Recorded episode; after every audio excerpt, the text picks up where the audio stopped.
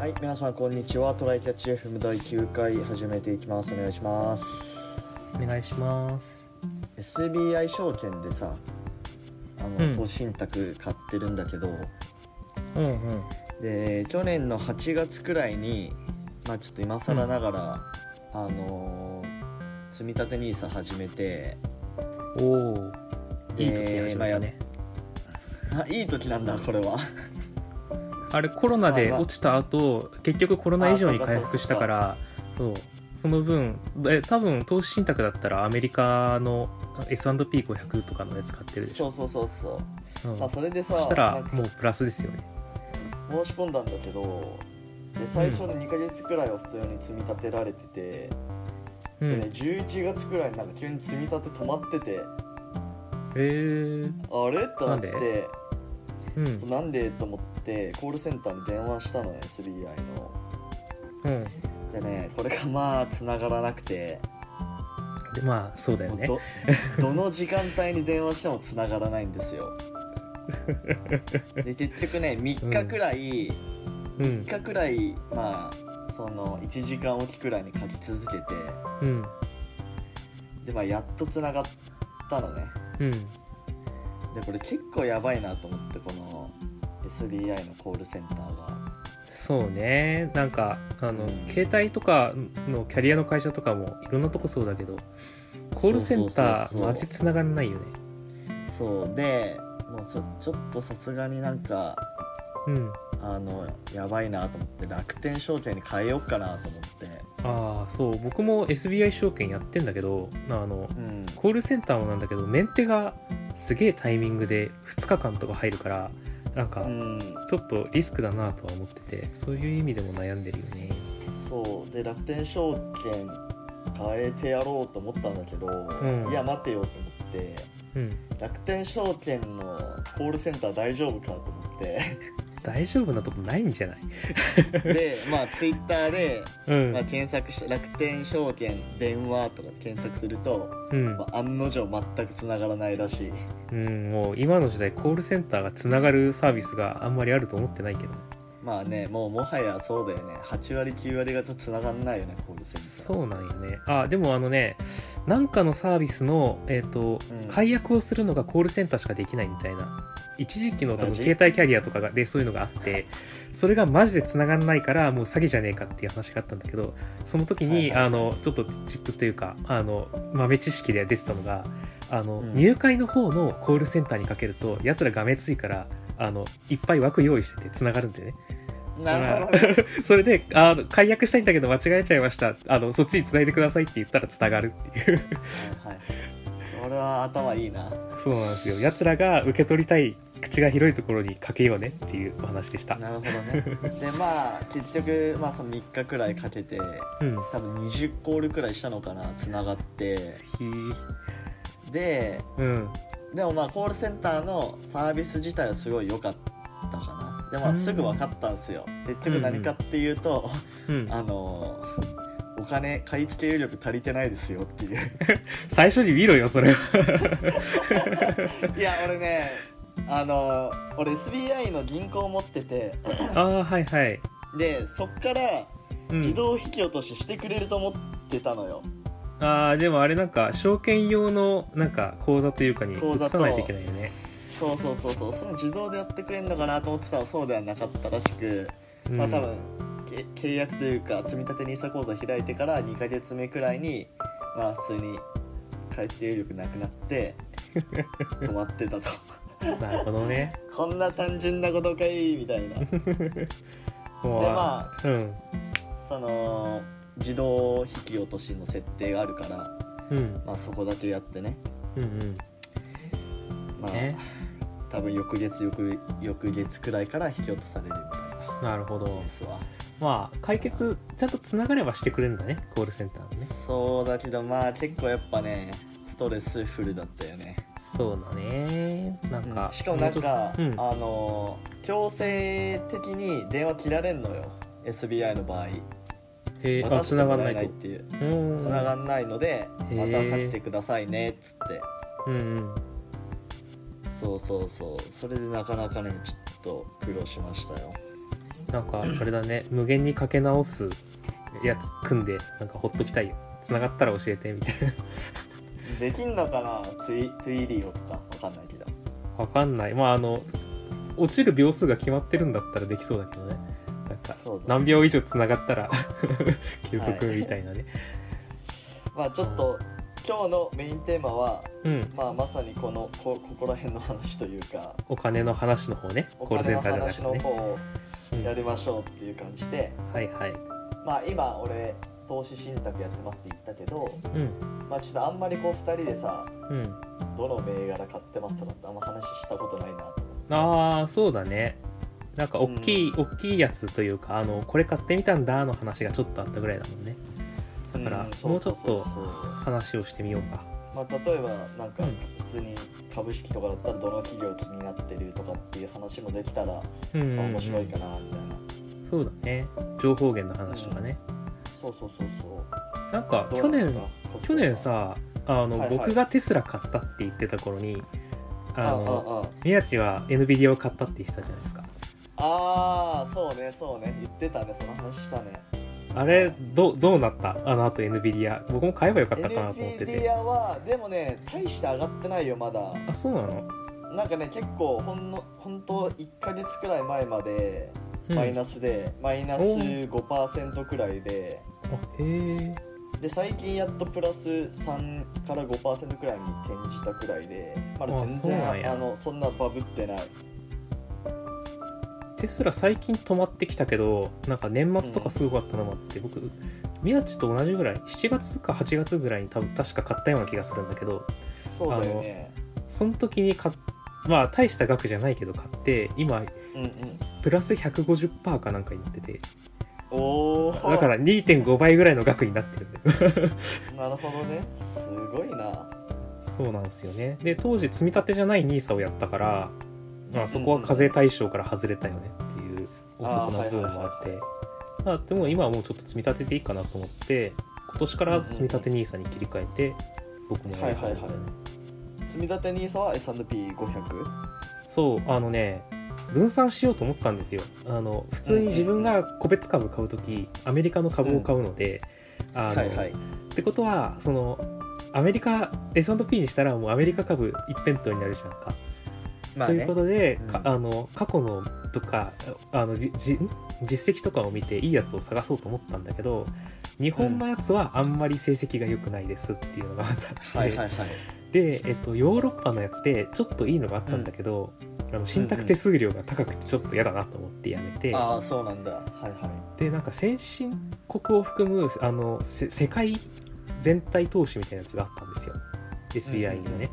なんいあかるね見たんだけど67割米国株でなんかそうなんだよねそう結局でなんか他のとこを見ても結あ局のなうん台湾にあるあのなんか半導体系のめっちゃ強いとことかがあるんだけどあああるねなんかじ時価総額ランキングでトップ10くらいに入ってる企業を見た気がそするうなんか台湾の企業でそう名い前う忘れたけどぼそれ僕個別株でもうすでに持っててなんかあそうなんだそうそういう僕が買ってるやつか米国株みたいなのが多くてじゃあうんうん S&P の方が成績と信託報酬的にいいからこっちでええやんってなってそうね、結局全部アメリカに寄っていっているまあ、ちょっと知らない人のために簡単に説明すると S&P っていう500っていうのは、まあ、アメリカの有料企業500社に分散投資してる投資信託銘柄って感じだよね、ですねあの成績とか、まあ、審査というかによって入れ替わりなのは発生して、えっと、最近あのイーロン・マスクのテスラがあのテスラが S&P500 入りしましたねそうねなるほどなのでコスダはその積み立て NISA とと,、えっと個別個株別株だねうんうんうんうんの2つか、だねまああとあとちょっとマンシ企ョ業ン投資を知り合い経由でちょっとなんかやってみてあのなんかうんそれで家賃収入がいつあので入るってほどではなくてまああのうんトントンピプラスぐらいだけど結局固定資産税でちょっとマイナスになるぐらいなんだけどまああのああなるほどああんまりこう、えー、と資産減らさずに、えーローンで組めてかつ、まあ、うん今後成長するといいなってところ、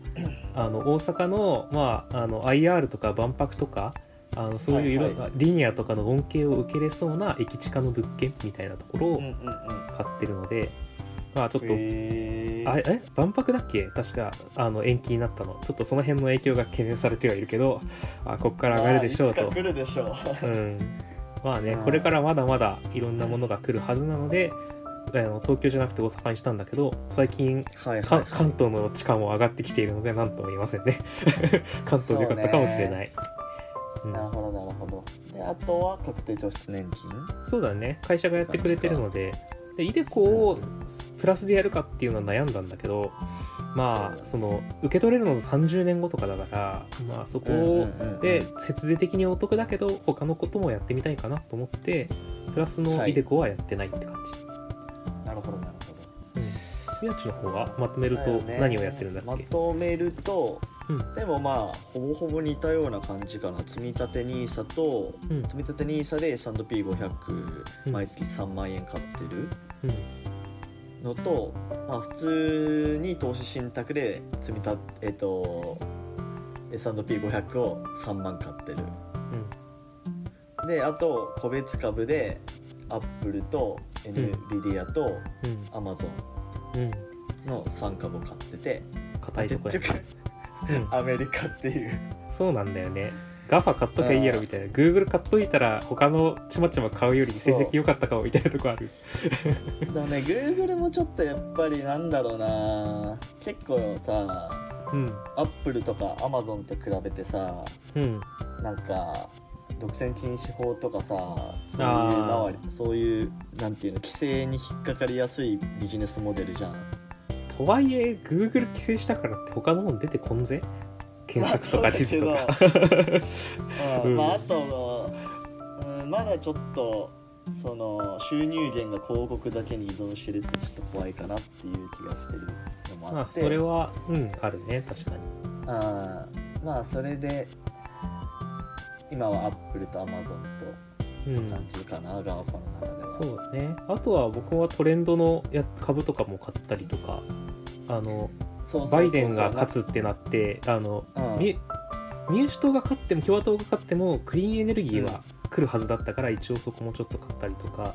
で民主党が勝ったからいやこそれれでを買うとか、うん、テスラでしょクリーンエネルギーで言ったらあいやえっともうちょっと他のあのエンフェーズエナジーとっていうようなとことか、へーあのジェネラルエレクトリックみたいなあの老舗の電気系のとことああか GE ねうんそうそうそう GE そうそうそうとか買ったりとかあとなんうかううん大麻株が来るとかいう話もあったじゃないあとあかマリファナねそうそありゃのそうだわいつか大麻自体はねまあなんかいろいろとけんあのいろ脳への影響とかさなそそもそもくうすんうんうんめっちゃ臭いらしいから僕は来てほしくないんだけどうん とまあはいえタバコよりいいと思うけど なうんまあだけど臭いもんは臭いしなっていうまあ な、だからとはいえはあのそれは知らんけど米国のえうーん大麻が合法化されます、そしたらそういう会社の株は上がりますと思って買ったらまあ上がったよねっていう話とかうん、えでもそれってういう話とかクリーンエネルギーと関係あるのあいやだからそういうごじあえっ、とそれはバイデンが買ったからかなあのああバイデそンう株ってことねあなんか、はいはいはいあれじゃんトリプルブルーだっけあの全部民主党が上院下院と大統領を全部取ったみたいのでなんか政策の方針がある程度決まるから、そこでやるって言ってたやつが上がるよねみたいな話とか、なるほどなるほどあと俺がねうんめちゃ気になってるのは、うん、やっぱそこら辺ですねこれクリーンなんだろうエネルギー系なのかわかんないけどビヨンドミーツとかの人工肉とかだね、あれはね絶対来ると思ってんだけど買い時をいまだにつかめずにいるあのビヨンドミートが来てくれるのか他がなのかうんみたいなとこがあって、ビヨンドミミートなのかインポッシブルフーズーなのか、まあそれ以外なのかっていうそ感うじだね最近サラミのとなんか人工肉とかも出てきたりしたもんねうんうんうんただあの、そうねインポッシブルフーズあの株買えないしな上場してないからみたいな問う題んとまかあそうね確あかるにんだよねでビヨンドミートなかなか上がってこないしななんか買うのかなみたいなのはあってうーんでも俺、うんまだ日本だとさビヨンドミーツ食べれないじゃんあ確あかそうだな多あ分どっかのでもなんハかンバーガー屋がやってなければうん YouTube とかで、うんまあ、そのアメリカとかにいる日本人とかが動画出してて、ビヨンドミート食べてみたみたいなうんうんうんター結構ほぼほぼ言われない違いわかんないっていう人とかまあまあいて、まあ、もちろんそへのーまだまだ本物の肉とは遠いって人もいるけどうん、なんかやっぱ食べた食べてみたいなっていう気はする よねそうねあの日本もさ大手のハンバーガーやって、結構いろんなとこがやってるじゃないあの植物由来肉のやつ、バーガーキングのとか食べたけど、肉とは違うんだよ違うんだけどこれはこれで美味しい何かなんだよねなるでほどね今値段がさ同じぐらいになってきてるんだよだんだんそういうのって、はいはいはいはいってことはで僕、まあ、個人個人的には例えば日本で言ったらあのオペレーションを完全に自動化して人間が手を加えなくても勝手に出てくるようにした上で人工肉を導入した牛丼屋が僕は覇権を取ると思ってるからなるほどねだからあのあこうなんて言うんだろういわゆる SF でいうディストピア飯みたいなこのニュッとー出てくあるーあーあーもう本物の肉なんて久しく食ってねえなみたいなあの世界エヴァとかであったな そうそうそうああいうやつでまあでも結局安くてあのうんうんなんだろうか体には別にさ悪くないというかなんかしうん脂質とかも低いしみたいな話ででまあそうねってなったら一般の人は食うと思うんだよねっていうそうのねでまあ、あと、う単ん純にさその人工肉を作るメリットってその環境問題への影響とか、あー飼料が結要局植物いっぱい食っちゃうからっていうやつだそうよそうねそうそう肉と育かてまるああよと牛牛とかのさうにうんなんか何おならとかで結構メタンガスが排出されて なるほど CO2 が増えるとかそんなとかものああるんるやらしくてあと、うんそういうあの家畜が飲む水の量ってめっちゃ多いらしくて、あーまあそれはそうやねとかまああと単純にそいつらが食べる食料そうね草草を使うより草で育てる方がいっぱいいるわけだもんなねんてなかったらなんか食料問題も解決できますよみたいな話もまああるらしくて、まあ、うんまあ、そのうなると、 そうねうん、ままああ結構主流になってくるんじゃないのかなっていう気はするけどね。そうねで今多分そういう環境に関する意識が高い人とあの、うんうんうんビーガンの人に人気があるっていうのが、うんその人工肉界隈だと思っててだから、そうね今高級志向だと思うんですよはいはいはいはそういういな確かにんかまだ結う構んハリウッドスターとかさ、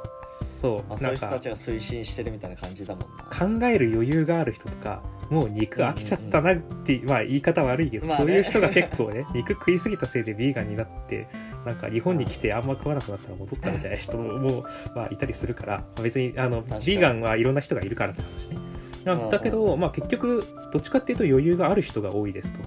だかうんうんらうん今はちょっと高級志向だと思うんだけどこれからまたねあの安い方にも回ってきたら世界が変わってくるんじゃないかなと僕は思ってるそうね、まあ、ちょっとお人工肉の話になっちゃったけどそうだねお金の話そだれ以外のそれ以外のなんかうんなんだろう金融資産とかの話で言うとどういうところ興味あるまあパッと見えてるのは債券と金かなまあのどっちかっていうとその安定的な方ってことだよねそうだね安定的かつ、あの金利とかの関係で多分あの株と逆の動きをしたりそとうそうそうそかうするからあのリスク分散、リスク分散が今できてないのでリスク分散をしたいっていう話まあリスク分散もそうだしなんかなんだろうねリバランス的なとこそうろだかな、ね全然考えてないわ俺もなんうんか例えば株が下がったら債券買って債券下がったら株買ってみたいなそうこれでねしょだからどっちかが暴落しても、まあ、もう片方でバランス取れますみたいな話を、まあ、あの企業とかセクターというかその分野単位では S&P とかでなんかガバッとカカバーできるんだけどそもそうもん株式市場全体がみたいな話になると辛いからそうそうだいようねところのリスクヘッジと、なんか金ビットコインが若い人からしたら金みたいな扱いになってるっていう話もあ 最そう近なんだあったりするらしくてねあの人によってあージャーナリストの一部ジャーナリストの意見とかだけどだからなんかその辺で仮想通貨ってそういうところのなんかただの投機だったけどまあなんかそういうところの持ち方もありなのかなっていうのででなんかイーロン・マスクがツイッターアカウントになんかそこを支持するみたいに載っけた瞬間にニュッと上がって さ「テスラが買います」って買った瞬間そうにニュンって上がってさ話それるけどさ、うんもうあの S&P500 にテスラが入って、うんでテスラがビットコイン買っちゃったからうんなんかもう S&P500 とビットコインがなんか結構もうなんていうの連結しちゃうんだよねまあまだそこまでもそう変わらないと思うけどなんかツイッターだっけどっか他のところも大きいとこが何か所か買うって言ってたりとかしてるからなんかあ、うんそうなんだてかそのせいでまたより上がって今なんか年始300万円くらいだったでしょ1ビットコイン今うんうん600万円ぐらいになってるから、マジでああいうの怖くて買えないわ、本当 にね、なんなら去年のもう秋ぐらい1500 150万ぐらいだったから秋から4倍になってんだよなんか俺も一回ビットコインでまあ全然大した額じゃないけど、うんまあ普通に50%以下になんか減っちゃったからあー前のバブルの時あああの時僕トントンぐらいで終わったわ1回めっちゃ上がったけどあほん落ちてきて 本当あの数万レベルだけど、うんもうほまあまあ勉強代だなと思って50%くらい死んだから、うんもういいやみたいななんかある程度落ちた時にいつか仮想通貨そのものが来るって信じて買うとかちゃんと情報をキャッチしてやるんだったらいいと思うんだけどなんかなんとなくでやると幅が広すぎそうてねリスクが高すぎるよねあれ、いやそう上その上下が激しすぎて期日が激しすぎてうん、やっぱね俺金融資産と資産運用はもうストレスなくうんうんなんかやりたいストレスなく手間なくやりたいからやっぱそうなると投資信託つ長期分散投資うんうんとかになるかなっていう気がするね、そうだねで節税で NISA とイデコでやってみたいなのがそうまあそこら辺もう鉄板だよね本当に、だってイデコやるだけでさあれなんだっけその所得ああれがな所得控除入るんだっけだからうなんかうう 2, 二割さそうそうそう二割かそこら減税されるええだから税節税よね税分がなくなるってことだから、うんもうその時点で20%投資で勝つってなかなかのこと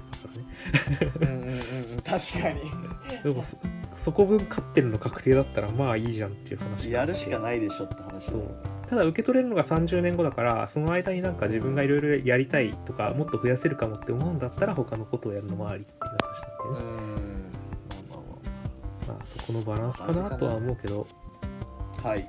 はい OK ですまあこんな感じだよね、まあ結局似てたよね2人ともやってることそはうだねなんか結局なんかそこら辺に行き着くもんな最初にやるのがこの辺になってその後なんかいやこれは絶対ええやろって思ったおのおのの何かに進んでいくんやな まあ確かにね了解ですじゃあ今日はこんな感じで終わりましょういはいはいじゃあありがとうございました、はありがとうございましたまたねい